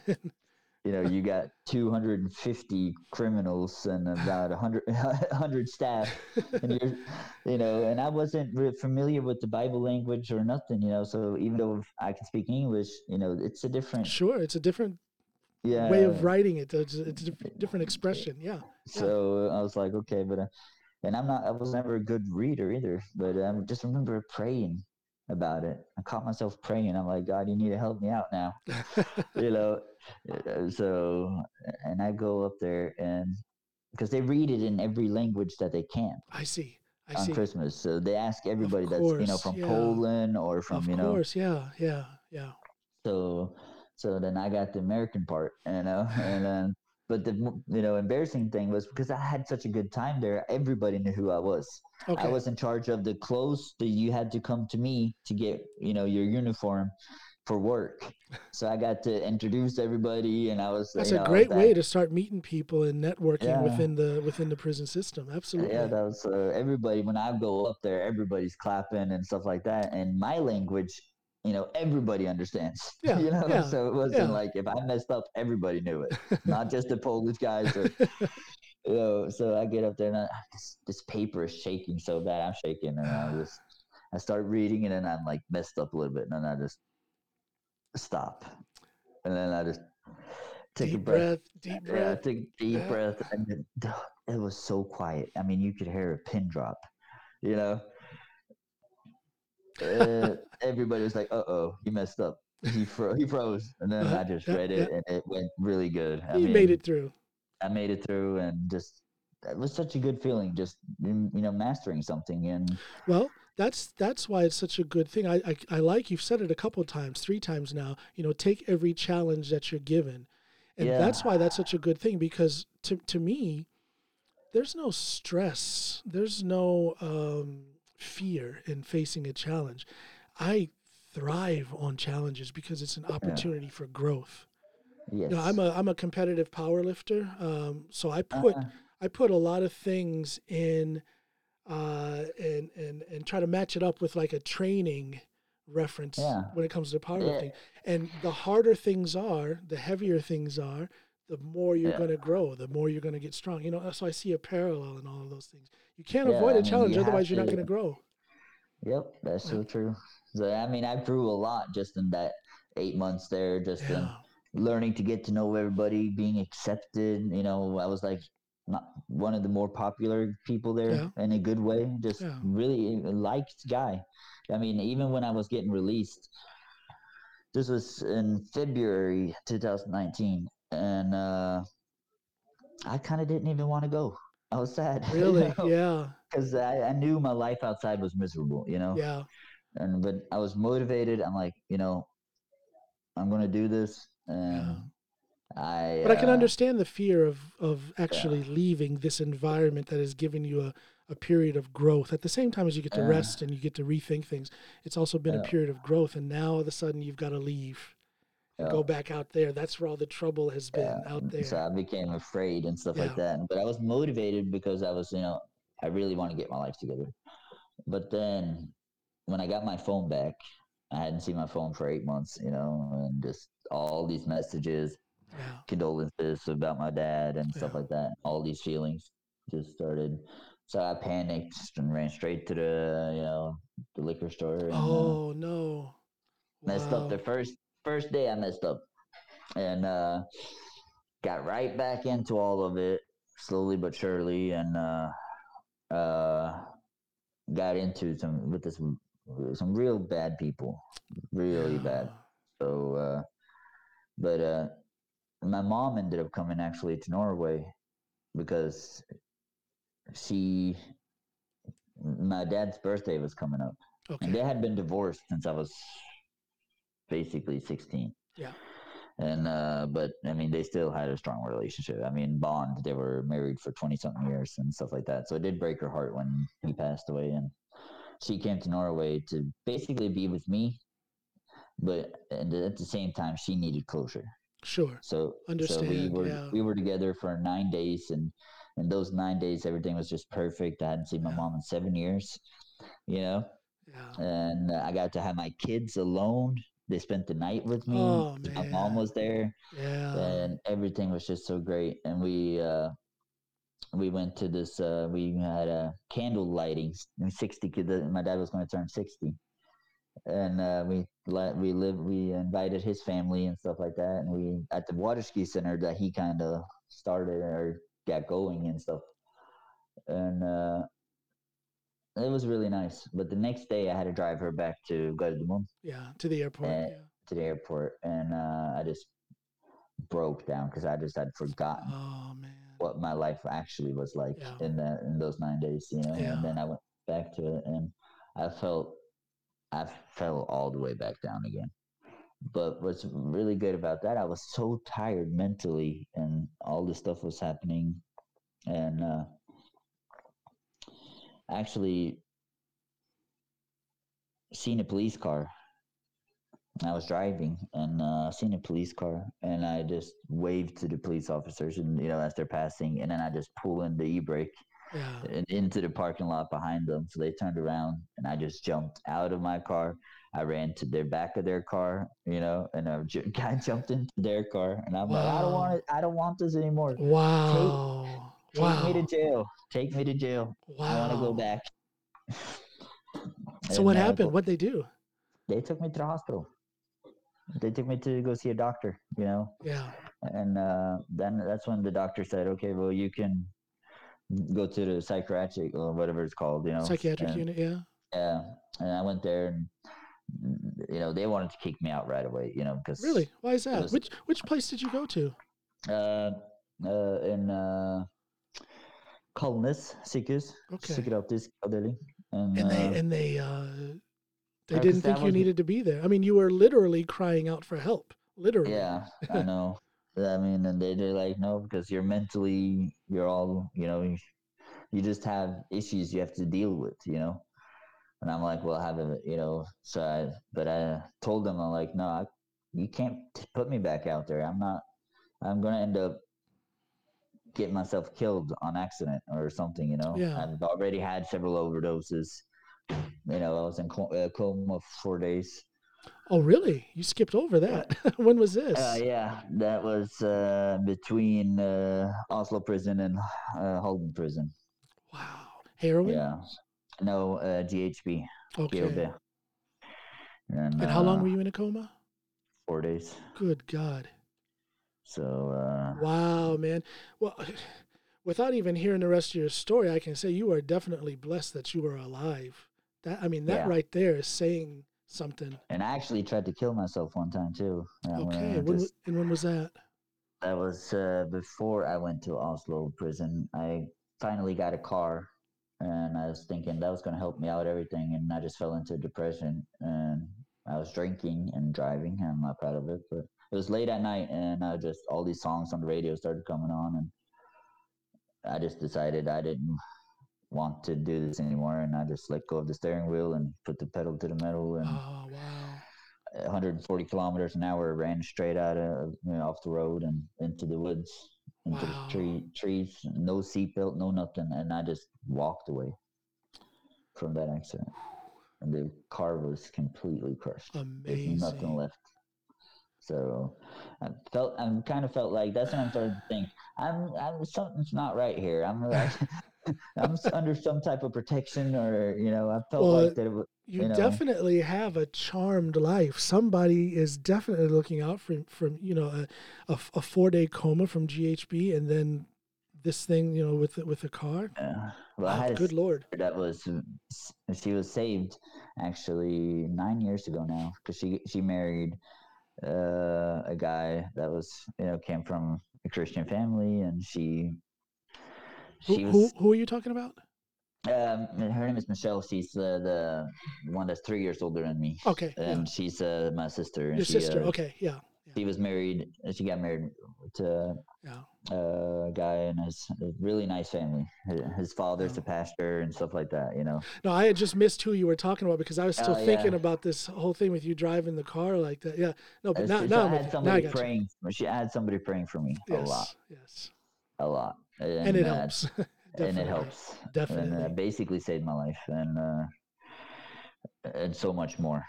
I mean, my kids and everything. You know, just uh, So, so 2019 then was when you got out the second Yeah. incarceration.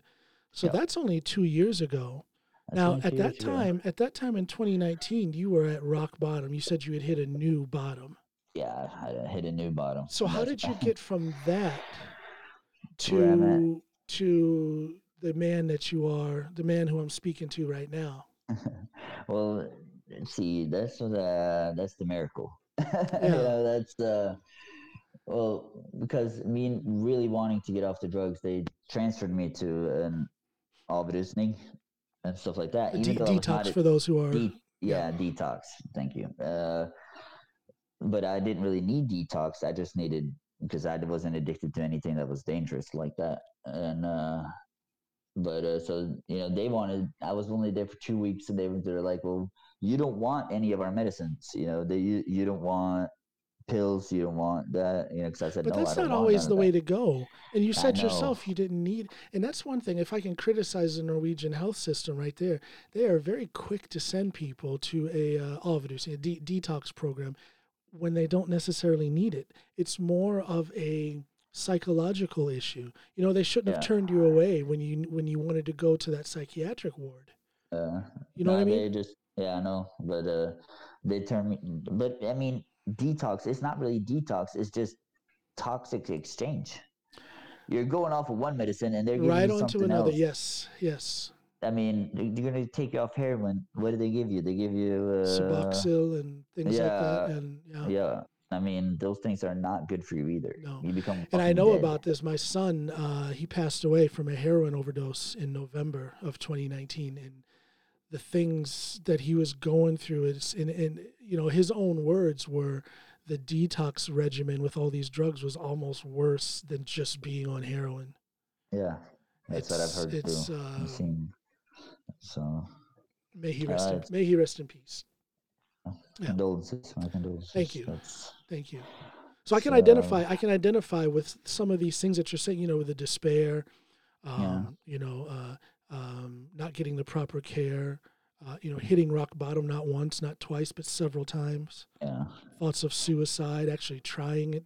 I can identify with that. Uh, you know, this is this was my son Yeah. who was going through all this stuff. Yeah, so no, but I didn't mean to um, interrupt. So, so how? No, no, so, no, no, no, no. so, just, so, so, so they, they, they, they try to, to, to put you through the detox thing. You're telling them it's not the right way for you. So what happened? no. And then they're like, "Well, you have to leave," and then I'm like, "Okay, so well, Monday you have to leave." And then, but right before Monday, a guy camp comes in and he's telling me about this center, a Christian center, you know. Uh, it's called the Evangeliesenteret, Mhm. and I've never heard of it or nothing. You know, That translates so- to the Evangelical Center. I just Yeah. tra- translate a little bit for my English uh, speaking people. appreciate that. and then, uh, and then I'm like, well, and he's like, yeah, they might take you in right away and stuff like that. So I'm like, you know, I'm getting Where, where's that to my- place? Where's that place located? Uh, they have uh, in Moss and in Halden Okay, yeah, two big centers, and then they have a couple small ones around. okay, And uh, you know, I'm I wake up on Monday because I had to wait to Monday to call them, and then I mean, I'm going to the have a you know. Uh, where I'm basically signing out discussion with the doctor, and I'm signed out, and I'm like, I gotta use your phone. I gotta use their phone. uh, like, so they let me call this other place, and I'm like, oh, they're gonna call me back, and so I have to stay here until they call me back. And uh, they actually did call me back right away, and they're like, or actually, it took a couple hours, so I was able to. but that's still pretty quick though. Yeah. Yeah, it's still big, you know. And then they're like, well, you know, we have an open spot for you. You can come straight here. wow. And I ended up, you know, it, it was far because I they have a detox place too. You have to go in through, you know, it's like uh, you go there first Yeah. to basically spare all the other, you know, so from, you know, and then I and I went there and just and I seen these people and I'm like, they're so nice. They're so Yeah. kind hearted. And I'm like, what is I mean, and they oh they believe in Jesus and then stuff like that. And I'm like, I don't care if they're brainwashed. I'd rather be brainwashed than what I am right now. So I just basically I gave up. I gave to escape. Yeah. You know, and,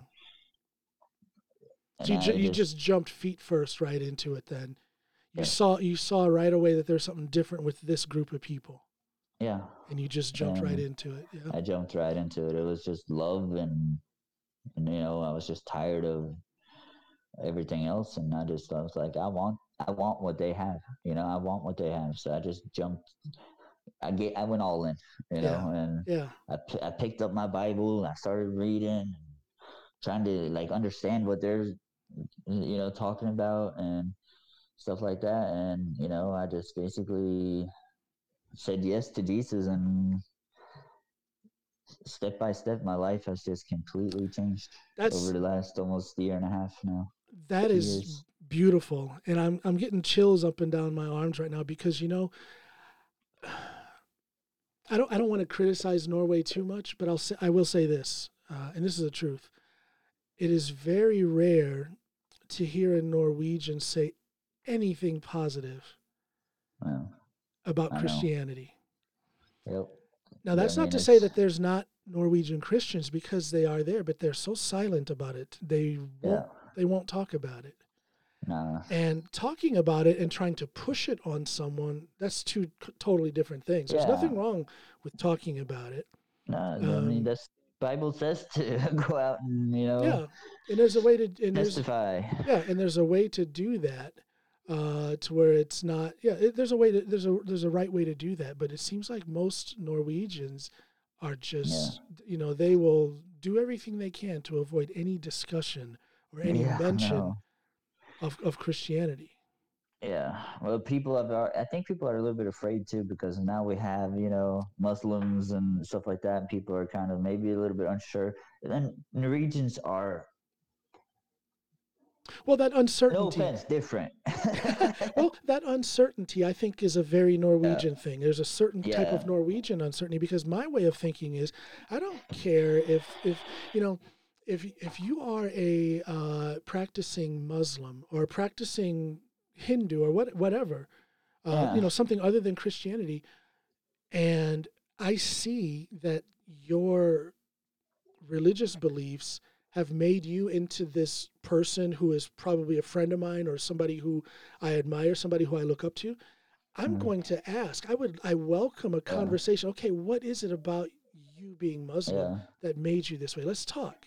Let's yeah, compare. me too, me too. That's, um, but it, that's but I that think comes. that's the American side. I think that's very much the American in me because Yeah. Norwegian Norwegians just don't do that. They just don't. No, they uh they just avoid conflict or you know conflict shy in a way. I think. I, I, And- I mentioned from time to time, uh, you know, this is not a religious podcast, but I, I put myself out there. Uh, if Yeah. you listen to my episodes, I'm very, I'm an open book. so, so I Yeah. mentioned from time to time that I'm a Christian and that I was raised in, in the church. And every once in a while, I'll get a message from a Norwegian who'll say, Oh, it's so good to hear you talk about being a Christian. I'm a Christian too. It's just, it's so good to hear. Oh, And, and yeah, I like nice. those, I like those messages. You know, it's uplifting, Yeah. it's motivating. yeah. But then I look in their life and they never say anything or show any of their Christianity. They hide it. Yeah, it's a lot of. And that's very I mean, Norwegian. That's very Norwegian. I know. I mean, I've been in this country now since 2012, and through all this drama and stuff like that, and I've never heard of this place. Yeah. How you about know, that? I'm, yeah, that you know something? what I'm saying? I've never heard of it. And it was like just an open, like a whole new world was just open for me, and I'm like, but I'm so grateful for it, you know. And but I now I feel I'm like I'm, my heart goes. I know what God wants me to do now. You know, He wants me to stretch out. He wants me to open up. And basically, when you I was asked to do this podcast, you know, or you know, Brittany asked me about it, and I'm like, sure, I will. Sure, I'll share my story. You know, maybe it's somebody out there that needs to hear that it is way out. And thank you for that. Amen. That is exactly why I do this podcast. Um, just to tell you real quick, I started this podcast. It was after my son had passed, and um, I wasn't like feeling sorry for myself, but I was very much aware of the fact that I had a son who who passed away from from drug use, and I, I got to thinking, you know, how can I turn this into something that pushes me forward? Because I I was very depressed and nothing was you know i had my wife and, and, and our two kids and i have my da- a daughter back in the states and two grandkids so i have all of that. You know my mom is still around. I have my sister i have my family but i felt like me personally i was at a standstill. I could not get past the depression Yeah. so i started this podcast to put words on that feeling that i'm looking Yeah. for answers i'm looking for something to motivate me again i'm looking to put content out there that someone who might be in my situation or a similar situation, or maybe in the situation you were in up until Yeah. 2019, yeah. they can hear me talk with somebody, or sometimes I might do a solo episode and talk about things, Yeah. and I might be able to say something that will help somebody. Yeah. Or, or somebody like you, a guest like you, might say something that will strengthen me in some way. Hmm. And I tell people it's okay to be egotistical when it comes to your own personal strength because you have to be in a position of strength if you're going to be able to help anybody. Yeah. So, what can I do actively to make myself stronger? And that's what this podcast is all about. What I can do to get stronger and more knowledge, and what can I leave on the table for my listeners or maybe for my guests or things like that. So, it's it's this it's a fellowship for Yeah, people so- who might be in need is what the way I look at Yeah. it. It's fellowship. That's a good way of putting it. I think- yeah. mean, I, I and I don't think that sounds corny. I, I've seen people kind of roll their eyes when I say that, but that is exactly what it is. As it is. I mean, and basically, you're taking conversations that people have every day. I mean, that can be so important to for people to hear and be a part of. And what you're doing is basically giving people the opportunity to be a part of And everyday conversations and just thoughts. Exactly, exactly. And if one person takes in something from some episode Yeah. that I did on my podcast and they can turn that into some sort of motivation, Yep. some sort of healing, yeah, th- then then yeah, mission accomplished. Mission accomplished. Mission accomplished. Yeah, So- I mean, so people again- needs to know, gets to learn, you know, because everybody just knows what's inside their own head. Yeah, you know, you know, you That's a good way of putting it. introduce people to different things. You know, that's a good way of putting it. You know, um, yeah, you know, like I said, the minute you started talking about your story uh, on the telephone the other day, I just knew this is something that people are going to want to hear. yeah. Um, Uh, I have to. I keep looking at my uh, my mixer over here. I have about twenty minutes left on my sound card. all right. So let's let, let me use these last few minutes. I want to. I want to. I want to speed up the timeline a little bit. So you're in this facility. You are. Uh, you begin studying the Bible. You see that these people have something about them that you want to be a part of, as well. Uh, was there any doubt in your mind at any point? or Of did you course, know- there's a lot? No, I mean, I was. I had doubted I mean, I did on and off. Okay. I mean, if I, but I mean, if I started like talking to old friends and stuff like that, and girls online and stuff like that, I'm sure you were probably met with some skepticism. yeah, uh, of course. I mean, uh, then I'm, know, I want to believe and I want to trust, but I mean, I'm embraced and such, and been through so much. You know, this world has just camouflaged it. You know, so good Yeah. and that's what I mean. That's basically what the the enemy wants. It's just a camouflage what you know the truth. Yeah. And uh, so I mean, going through all these things, you know, of course I'm doubting and stuff like that, but I'm just seeing and understanding and feeling things that I know. No, I know God was you know looking out for me, and I know He was he showed me he's shown me so many things and dreams and just really but i really gave him my whole life to it you know So it's it's um it's quite natural to to to be uh, to have moments of doubt. Uh, I mean, you can read all all through the Bible. There's several, you know, uh, uh, instances where, where where God's followers and even some of Jesus's disciples had their doubts. So that's quite normal. even john the baptist exactly, exactly. So what do you what do you do then when you meet that very cynical, uh, outspokenly anti-Christian, anti-religious Norwegian who tells you that you are just you're you're, you're brainwashed and you're just full of baloney? What do you what do you Uh. say to them, or how do you deal with that if you say anything at all? no i just uh i'm at this point of my life that i just know that i know that i know Yeah, you know that's what faith uh, is. That's what faith that's is. what that's what faith is you know i mean I just and i just you know and i just tell them you know i'm like if you just would have known Yeah. you know where i come from what i've been through and where i'm at mentally physically and everything you know spiritually today and i mean i i, I guess they see that it's something with me though because it's like you Well, it's well, you know Well, there you go. like And and, i that's was like and you I- know and that's a good example right there because if you live your life you know you you you've uh you, you know you've uh you have your familiar familiarity with the bible and with christianity. And then if you apply that to your life people will see it. Yeah no, you don't have to have don't- a tattoo across your forehead saying i believe in jesus or i'm a christian or i'm saved or whatever.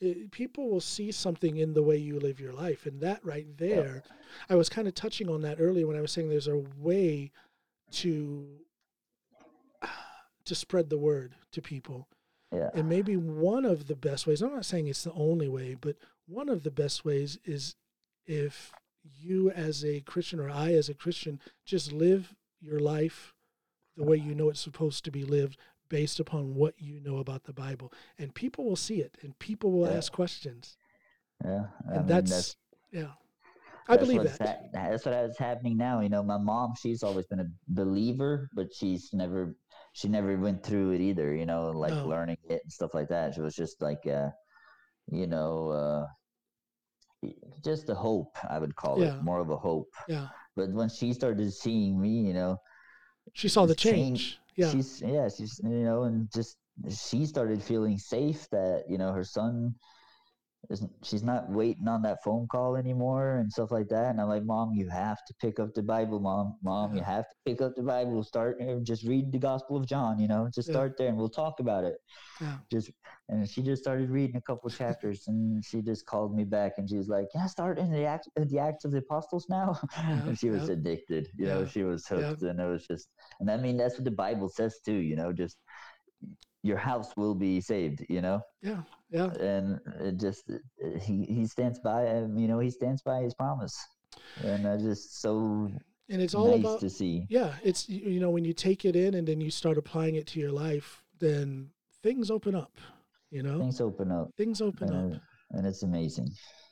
And so so you're in a good place now you are you've got your feet on the ground you, you've got uh, um, you're, you're working now right no, I'm actually going full time Bible school. okay full-time bible school yes Yep. Yes. So but you've got your feet on the ground your head is straight um, do you have any fear of sliding back no, you're you're solid Nope. now yeah I'm solid.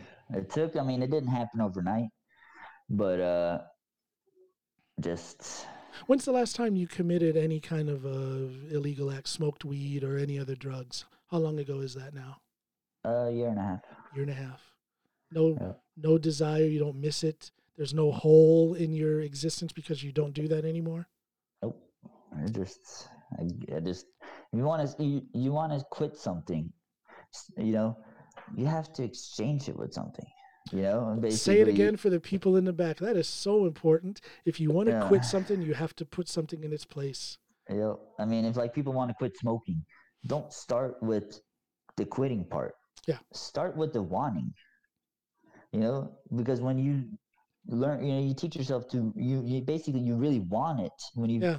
tell yourself every day you really want it, you're basically giving yourself a prize by not doing it. You know what I'm saying? Exactly. You need to exchange it. You need to get get a prize by not doing it. You know. You know, you are you're you're you're obviously and proudly uh, Christian, but there's a little bit of Zen Buddhism in what you said right there. I mean, but Yeah. but there is there's that. I mean, that right there is just straightforward wisdom, yeah, wisdom. and and that is a uh, that's things that's something that people need. to I know there's people listening who have Yeah. uh, issues with drugs or or you know addiction to cigarette, you know what whatever. I know because the, I've talked with them, and I hope they're listening. I hope they heard you say that. You have to Yeah. start with not don't start with the quitting. Start with the wanting to quit. Yeah, I mean, Uh, and if you get, And when you when you get rid of it, you've got to be replacing it with something.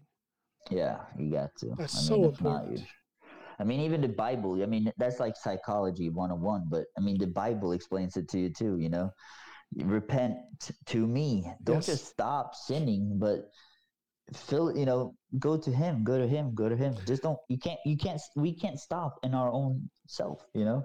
My my But we- grandmother, uh, may she rest in peace. Um, just a, a beautiful country woman from Kentucky, the Kentucky mountains, Christian lady.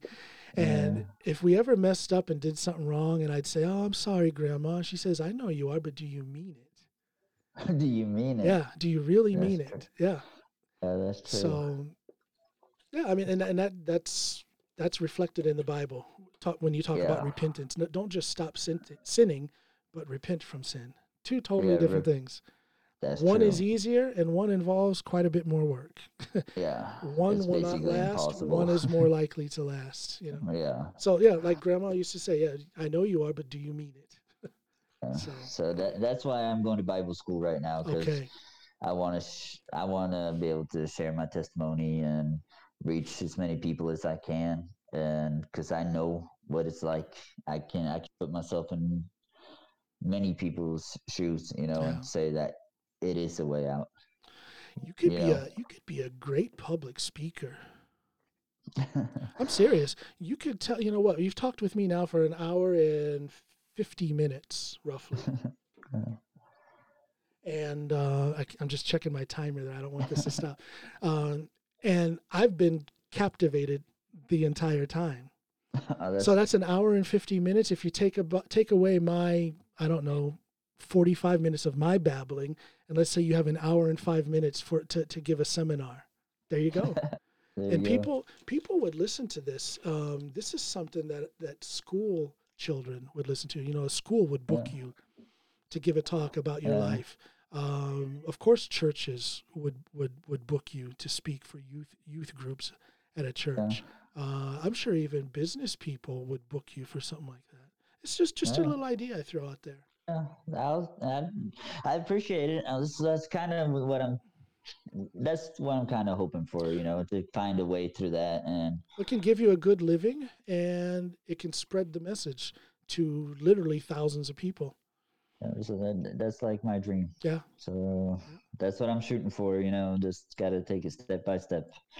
Can but, can can I ask you now? Now, um, I don't know Brittany, by the way. Brittany just sent me that yeah. message because I put the word out in this Americans in Norway yeah. group on Facebook, and then she told me about you. So I don't know her. So I don't want you to feel like I'm getting into any personal business. But how, no, no. In, in, in relation to your story, how yeah. are you two today? How do you two manage doing the, the the the divorced parent thing with the kids and everything? Uh, she moved on with her life and uh, she's she's doing really good. I'm really proud of her. She uh, she's going to college or high, high school yep. in the region. Yeah. And uh, you know, and uh, she's stable. I mean, me and her, we just we're actually really good friends. Okay. Yeah. And she brings the kids to come visit me here and stuff like that. And, yeah. uh, you know, because I don't have a driver's license yet and stuff like that, you know, little consequences of my actions. But, yeah. uh, how soon so until that, you can get it back? Oh, that'll be a couple years. Okay. Yeah. But in Norway, I mean, we can take trains yeah, and stuff like yeah, that. But absolutely. I mean, she's just, she's just been a real hero of, you know, for me, just being able, she being stable, taking care of the kids. Really, yeah. I mean, I couldn't ask for a better partner to That's beautiful. kid with. And if if someone has to divorce, if a couple has to divorce, this is the way it should be. You should still yeah. be able to, you know, when there's kids involved, you should still be able to to make it work. So that's good to yeah. hear. That's I mean, we good. managed to live. We managed to live together for nine years. So I mean, yeah, we should be able to bad. get along. Exactly. No, it wasn't all bad. Exactly. We should be able to get along. So we get along really good, and so I mean, she sees that I'm in a good place. She's um, I haven't heard her say it, say it yet, but I know she's proud of me, you know, and she knows. I'm sure she struggle. is. Yeah. I'm sure she's going to listen to this when it posts. So maybe you'll get a phone call from her, and, and she'll maybe she'll say it straight out. Yeah. Yeah. Well, shout out to you, Brittany. You're doing a good job. there you go, Brittany. Well, listen, Thomas. I uh, I'm almost speechless. I don't know how to thank you for doing this. Um, this has been one of my most exp- probably my absolute most inspiring podcast episode I've ever had. Your story is really fantastic. Uh, I thank you for sharing it uh, here on my podcast. It's it's going to be out there. For, well, like I said, you you you fall right you fall in line with what the goal of my podcast is. So it's been a blessing to be able to talk to you like this. And um, I say this to some people, not a lot of people, but uh, uh, because when, if I ask someone to be on my podcast, no matter who they are, it's because something about them interests me. And then very often at the end of the podcast episode, I consider them a friend. So I want to tell you, I consider you a friend and a brother, and let's let's and let's stay in touch. Yeah, let's do that, man. Let's I stay in touch. This. Beautiful story. Thanks for sharing it here with me. Thanks for listening, everybody. Um, this has been the Comin' Home podcast with John Alan. Thanks for listening. Take this story, run out there, and do something with it. Bye, everybody. Goodbye.